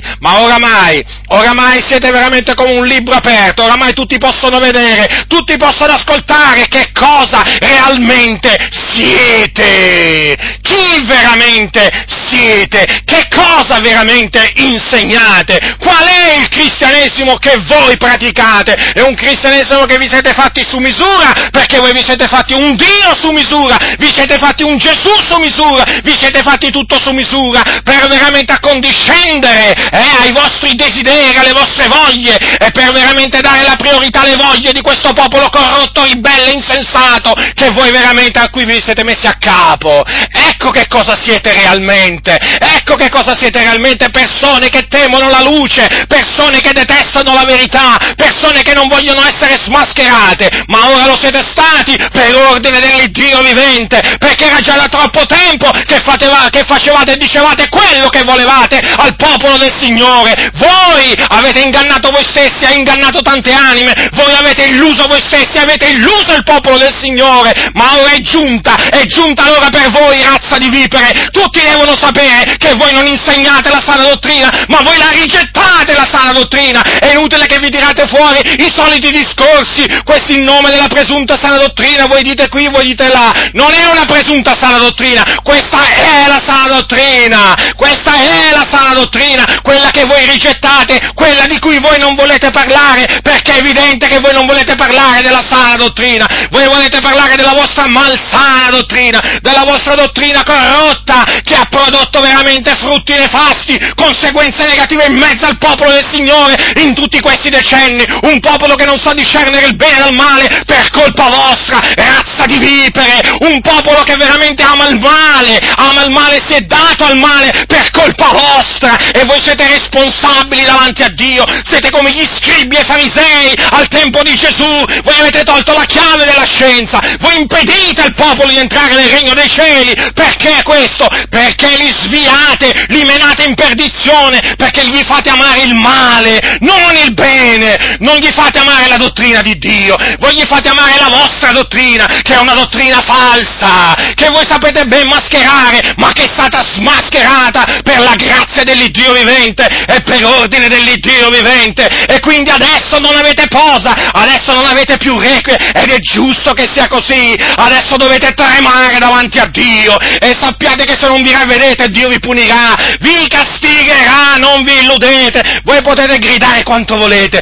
potete maledire quanto volete, ma una cosa dovete, dovete sapere, il giudice alla porta vi osserva, vi sta sentendo, sta sentendo i vostri scherni, sta sentendo le vostre risate, sta sentendo quello che dite, sta vedendo le opere vostre nefande veramente che voi compite nel cospetto di Dio, non avendo nessun timore di Dio. E il Signore cosa pensate? Che è cieco come voi? Che è sordo come voi? No, il Signore ci vede benissimo, il Signore ci ascolta benissimo e a suo tempo il male che avete fatto vi ricadrà sul capo, a meno che non vi ravvediate, a meno che non vi ravvediate, perché voi avete prodotto un danno enorme alla Chiesa dell'Iddio vivente, avete prodotto un danno enorme e noi queste cose le stiamo vedendo, voi prendete piacere nell'immondizia, voi quella state diffondendo, voi vi pascete di immondizia, voi veramente fate i soldi con l'immondizia, eh? e voi avete trovato nel popolo di Dio che è ignorante e mancante di conoscenza, eh? avete trovato una bella vacca da spremere, avete trovato una vacca da, veramente da mungere giorno e notte, ma grazie siano rese a Dio, ma grazie siano rese all'Iddio vivente e vero, che è giunta l'ora veramente di strapparvi dalle fauci veramente le pecore del Signore che avete maltrattato, che avete sfruttato, che avete angariato, signoreggiato in tutti questi anni e se pian piano ve ne sta, ve ne sta il Signore strappando dalle vostre fauci, perché dovete rimanere a bocca vuota, dovete rimanere come dei pali nel deserto, dovete rimanere veramente come sono sempre rimasti quelli che si sono messi contro Dio, con la bocca chiusa, chiusa! Sì, voi dite, ma noi l'apriamo, sì, ma certo che l'aprite, ma per dire che cosa? Insensatezze, perché voi quando aprite la bocca non è che dite cose sensate, dite cose insensate, e quindi voi avete nascosto al popolo di Dio la verità, l'avete nascosta al popolo di Dio la verità, e dovete veramente ravvedervi voi, voi vi dovete ravvedere, chi cerca il male del popolo del Signore, non siamo noi che diciamo la verità, ma voi che dite le menzogne, voi, sì, proprio voi, siete voi che seducete, voi, sì, proprio voi con tutte le vostre lauree, con tutte le vostre scuole bibliche, con tutta la vostra esegesi, con tutto il vostro greco, aramaico, ebraico, voi con tutta la vostra letteratura, con tutta la vostra sapienza umana, voi ipocriti, avete ingannato il popolo del Signore, lo avete fatto cadere in un torpore tremendo, in un sonno profondo! Ma è giunta l'ora del risveglio, è giunta l'ora del risveglio e noi grideremo dai tetti, grideremo dai tetti finché non arriverà quel giorno in cui veramente sentiremo veramente il potente grido del Signore, eh, veramente noi grideremo dai tetti, grideremo dai tetti al popolo del Signore di uscire da queste comunità dove veramente voi fate quello che volete, di uscire, separatevene fratelli del Signore, uscite da queste chiese che disprezzano la sana dottrina, separatevi da queste chiese, da queste missioni, da questi cosiddetti ministeri, date vita a delle comunità, diciamo, nelle vostre case, nelle vostre cantine, veramente riunitevi nel timore del Signore, ma basta con questa gente che nasconde la verità al popolo del Signore, che ha distorto le scritture, veramente, che veramente fa dire alla Bibbia quello che vogliono loro, che non parlano da parte di Dio, perché loro non parlano da parte di Dio, loro dicono quello che gli dice di, di dire la loro denominazione, loro non dicono quello che Dio ordina di dire, perché altrimenti non parlerebbero così, le loro predicazioni non sarebbero di questo tenore.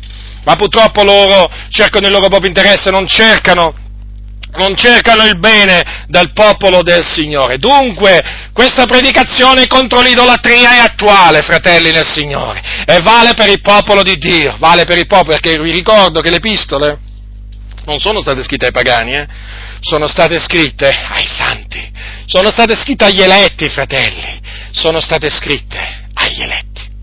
E quindi è a noi che il Signore dice fuggite l'idolatria, a noi, a noi suo popolo, quindi massima attenzione, massima attenzione, fratelli. Gli idoli non sono opere d'arte, vabbè, li chiamano pure così, eh, opere d'arte, ci mancherebbe altro. Però per noi sono, sono idoli e quindi vanno distrutti. Gli idolatri non sono fratelli nostri, gli idolatri sono figli del diavolo e quindi vanno all'inferno, non vanno in paradiso gli idolatri. In cielo non ci vanno gli idolatri, ci vanno quelli che adorano il Dio in spirito e verità e che conoscono il Dio meglio che sono stati conosciuti da Dio. E l'idolatria non è un'opera di Dio, l'idolatria è un'opera del diavolo. Ora, è grave il peccato di idolatria. Se gli idolatri non erediteranno il regno di Dio, non vi illudete, dice Paolo ai santi di Corinto, eh? né gli idolatri erediteranno il regno di Dio. Quindi è grave il peccato di idolatria. Come si fa a non predicare contro questo grave peccato? Eh? Me lo volete spiegare? Ma me lo volete spiegare? Se darsi all'idolatria in mezzo al popolo del Signore significa andare in perdizione, eh? Perché non viene predicato contro l'idolatria? Mm. Ve l'ho detto perché. Perché se dovessero predicare contro l'idolatria, eh, come si conviene, dovrebbero predicare pure con la Chiesa Cattolica Romana.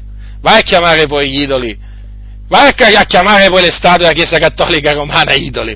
Io mi ricordo, mi ricordo una volta radio, a Radio Evangelo c'era un programma un giorno dove praticamente, se non ricordo male perché fu tanti anni fa, praticamente eh, il discorso era questo, stavano parlando, de, mm, stavano parlando degli idoli, degli idoli, ed era un periodo in cui mi pare che c'era qualche statua della Chiesa Cattolica Romana che o piangeva o sanguinava, perché generalmente o piangono o sanguinano. Insomma, c'era questo cosiddetto predicatore che veramente faceva delle acrobazie, delle, faceva, faceva tutto un discorso eh, praticamente faceva tutto un discorso che per evitare, per evitare di andare a eh, toccare la Chiesa Cattolica Romana. Sapete, come quelli che cercano di, di, di toccare tutti i tasti tranne quello, no? tranne quello giusto. Ecco, praticamente si vedeva che alla fin fine non voleva assolutamente dire quello che doveva dire. Eh, ci mancherà a Roma poi a Roma lo andava a dire e chissà cosa sarebbe successo, chissà cosa sarebbe successo. E la loro naturalmente strategia, loro dicono che non vogliono fare polemica, no, no, loro non vogliono, poi tra di loro si prendono con le sedie in testa, eh. Cioè la cosa, la cosa ridicola no, di questi che dicono no, noi non facciamo fare polemica, che poi quando li conoscete veramente sono persone che non solo ti calunniano, ma sono capaci di alzarti le mani addosso, ma non solo, ci sono, diciamo, ci sono stati casi dove si sono proprio presi le sedie sulla testa, eh sì, proprio questi che non fanno polemica, sono i più pericolosi, sono più pericolosi, eh. io guardate, ve lo dico fratelli perché, perché li conosco, li ho conosciuti, eh.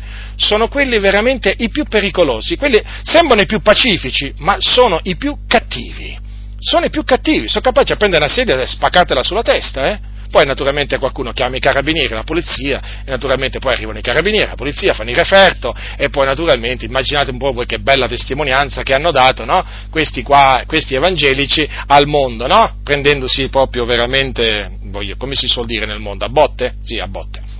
Ecco, voglio dire, loro naturalmente dicono che non, ma non è questa, è che sono una massa di codardi sono, sono, persone che praticamente hanno il bavaglio, sono persone che mm, non cercano il bene delle anime, sono persone che vogliono piacere agli uomini e non a Dio, quindi non sono servi di Cristo costoro. I servi di Cristo servono Cristo e quindi parlano da parte di Dio per piacere a Dio e non gli interessa niente ai servitori di Cristo se, se con la loro predica dispiaceranno agli uomini, non importa credenti non credenti, non gli importa niente, è un servitore di Cristo, non gli interessa niente quale sarà la reazione del suo uditorio, lo sapete? Eh, perché? Perché vedete come anticamente il profeta doveva portare al popolo eh, le parole di Dio senza aggiungere o togliere nulla. Fedelmente il, il profeta doveva, por- doveva, riferire al popolo la parola di Dio. Considerate voi, quando il Signore parlava in visione per esempio a Isaia o Geremia e gli diceva va così pa- e di al, po- al mio popolo così parla l'Eterno, doveva riferire esattamente quello che il Signore gli aveva detto, proprio non curante poi di quello che gli sarebbe successo. Certo, quello era un servitore di Dio. Oggi, oggi quello che il, il servo del Signore deve, deve annunziare è quello che sta scritto. Quello che sta scritto. Se non annunzia quello che sta scritto, è evidente, è evidente, che lui non vuole riferire al popolo di Dio, o anche in, nel caso evangelizza agli increduli, quello che Dio gli comanda di dire ma un suo messaggio tutto particolare. Quindi costoro non servono il Signore, non stanno obbedendo a nessun mandato da parte di Dio. E difatti si capisce questo da come parlano. Loro sono degli intrattenitori, non sono dei predicatori. Guardate che tra, tra un intrattenitore e un predicatore c'è un'enorme differenza, eh? Eh, c'è un'enorme differenza. L'intrattenitore intrattiene, il predicatore predica.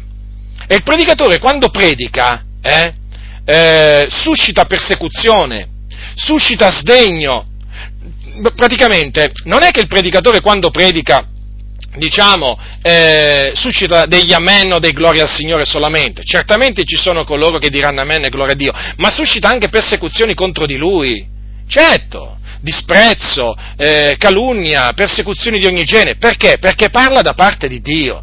E quindi coloro che non camminano in maniera diritta, in maniera degna del Vangelo, eh, in mezzo alla Chiesa, è chiaro, vengono ripresi dalla sua predicazione. E quindi chiaramente avviene tutto ciò. Cosa fanno invece costoro? Costoro praticamente non parlano da parte di Dio, infatti non sono perseguitati, non sono malvisti da nessuno. Perché? È perché intrattengono il popolo, dicono delle, sempre delle cose piacevoli a sentire, non disturbano i peccatori che ci sono in mezzo alle chiese, no? i ladri, gli ubriachi, gli adulteri, i fornicatori, gli idolatri, perché? Perché gli avari, perché non vanno, non vanno diciamo, a riprovare le opere infruttuose delle tenebre. È molto semplice il discorso. Poi non parliamo quando predicano a, diciamo, per le piazze o comunque sia evangelizzano. Il loro messaggio è Gesù vi ama, Dio amore. Cioè non esiste la predicazione del ravvedimento, del giudizio a venire, per quello che alla fine sono ben voluti, sono accettati anche dal mondo in fin fi, alla fin fine, sono, sono, sono ben, acce, ben accetti, ma sono rigettati da Dio costoro, sono rigettati da Dio, fratelli. Quindi, per ritornare diciamo, al tema che ho trattato, è un tema, eh, diciamo, è un argomento attuale, vorrei dire attualissimo, fratelli. Rifletteteci sopra e veramente vi renderete conto di quanto sia attuale ancora oggi l'idolatria. E quindi come non si può non parlare contro l'idolatria, non si può non mettere in guardia i santi, proprio i santi dall'idolatria come facevano gli apostoli, non si può non avvertire gli idolatri dalla fine che faranno se continueranno nella loro idolatria, bisogna dirglielo chiaramente, se continuano a rendere il loro servizio agli idoli, non importa come si chiamano, eh, non erediteranno il regno di Dio, andranno all'inferno. Comprendete? Le cose stanno così, fratelli, le cose stanno così. Queste cose dunque sono state scritte per, eh, per servire, diciamo, affinché servissero d'esempio a noi che ci troviamo agli ultimi termini dei tempi. Quindi prestiamo molta attenzione agli ammonimenti, fratelli, agli ammonimenti che il Signore ci manda perché vi ho appunto mostrato, ho appunto mostrato il, in, in che, a che cosa sono andati incontro coloro che si sono dati all'idolatria nel passato. Eh? È chiaro che questo ci deve servire di ammonimento. Quindi, dato che l'idolatria ancora esiste, dato che praticamente esiste ancora oggi il pericolo che dei credenti si diano l'idolatria, in particolar modo quelli che vengono dal cattolicesimo, che magari, siccome hanno dei pastori che non capiscono niente, magari sono portati a sottovalutare gli idoli, l'idolatria, le funzioni religiose in onore di Tizio, Caio e Semproni, no? dei morti, dei cosiddetti patroni. Attenzione, attenzione fratelli, perché possono, può essere sottovalutata da, da, questi cosiddetti pastori l'idolatria, ma certamente non dal Signore. Fuggite l'idolatria, fratelli, fuggite l'idolatria. Vi ho detto già quello che dovete fare, vi ho già, vi ho già detto da che cosa vi dovete guardare. Quindi prestate molta attenzione. Prestate molta attenzione. Come diceva Giovanni, guardatevi dagli idoli. È evidente è evidente che anche quando uno si mette ad amare il denaro, è chiaro, il denaro in quel momento diventa l'idolo, è evidente questo, infatti dice che l'avaro è anche un idolatra. Non è che io voglio, diciamo, in questo caso sottovalutare anche quest'altra, diciamo, quest'altra forma di idolatria, perché esiste, non possiamo, non è che io posso dire che quella non è idolatria, lo dice la Bibbia, se, se la, la, l'avaro è un idolatra, lo dice Paolo, anche la cupidigia, la cupidigia è idolatria. È chiaro che vi dovete guardare, ci dobbiamo guardare anche dalla cupidigia, invidia, certamente ci dobbiamo guardare dal metterci a amare il denaro perché chiaramente nel momento in cui ci cominciamo ad amare il denaro chiaramente diventiamo degli, diventiamo degli avari e quindi degli idolatri, anche da questo. Certo, anche su questo bisogna mettere in guardia, cosa naturalmente che oggi viene fatto ben poco, perché? Perché l'amore del denaro oggigiorno viene fatto passare quasi per una cosa lecita. E difatti molti pastori sono dati all'amore del denaro, che pretendete, fratelli? Se sono idolatri loro, che, che pretendete? Che vi predicano contro l'amore del denaro? Eh, che, eh, d'altronde le cose stanno così, sono dei commercianti, sono degli affaristi, gente che veramente per, per un pezzo di pane venderebbe veramente pure, la, la, la, venderebbe pure l'anima al migliore, al migliore, offerente. Cioè, voglio dire, è evidente che anche questo, diciamo, è un grosso, è un grosso pericolo e quindi anche da questo bisogna guardarsi. Però io mi sono voluto concentrare molto su, diciamo, l'idolatria costituita appunto da immagini e statue cosiddette sacre, diciamo, ehm, un po' per ricordare soprattutto ai, agli ex cattolici romani che appunto, e non solo a loro, eh, naturalmente, anche a quelli che non hanno conosciuto l'idolatria della Chiesa Cattolica Romana, che l'idolatria esiste, esiste, si può ben vedere, si può ben sentire, da essa bisogna guardarsi per non provocare, per non provocare il Signore a gelosia, per non provocarlo ad ira, perché Dio è un vendicatore, Dio è un fuoco consumante. Avete visto, no? Quando il Signore veramente scese sul monte Sina, il monte fumava, perché lui è un fuoco consumante, lui è un fuoco consumante. Oggi Dio viene presentato veramente come una sorta di, tra virgolette, Babbo Natale, ma il nostro Dio è un fuoco consumante, il nostro Dio è il terrore di Isacco, il nostro Dio è il tremendo, eh? il nostro Dio è colui che veramente quando si adira fa tremare la terra, il nostro Dio è un grande Dio, è un grande Dio, è il geloso, colui che ci vuole tut, per, tutto per Lui, noi dobbiamo essere tutti per Lui, ci dobbiamo veramente essere dati a Lui, anima, corpo e spirito e voglio dire, dobbiamo onorarlo, dobbiamo onorarlo il Signore, glorificarlo, esaltarlo, perché a Lui deve essere data tutta la gloria.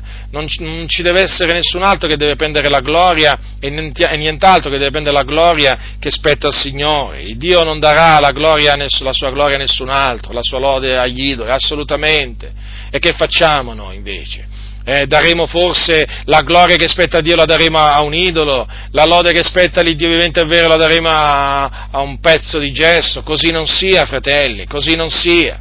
Parteciperemo noi alla mensa, alla mensa dei demoni, così non sia, fratelli.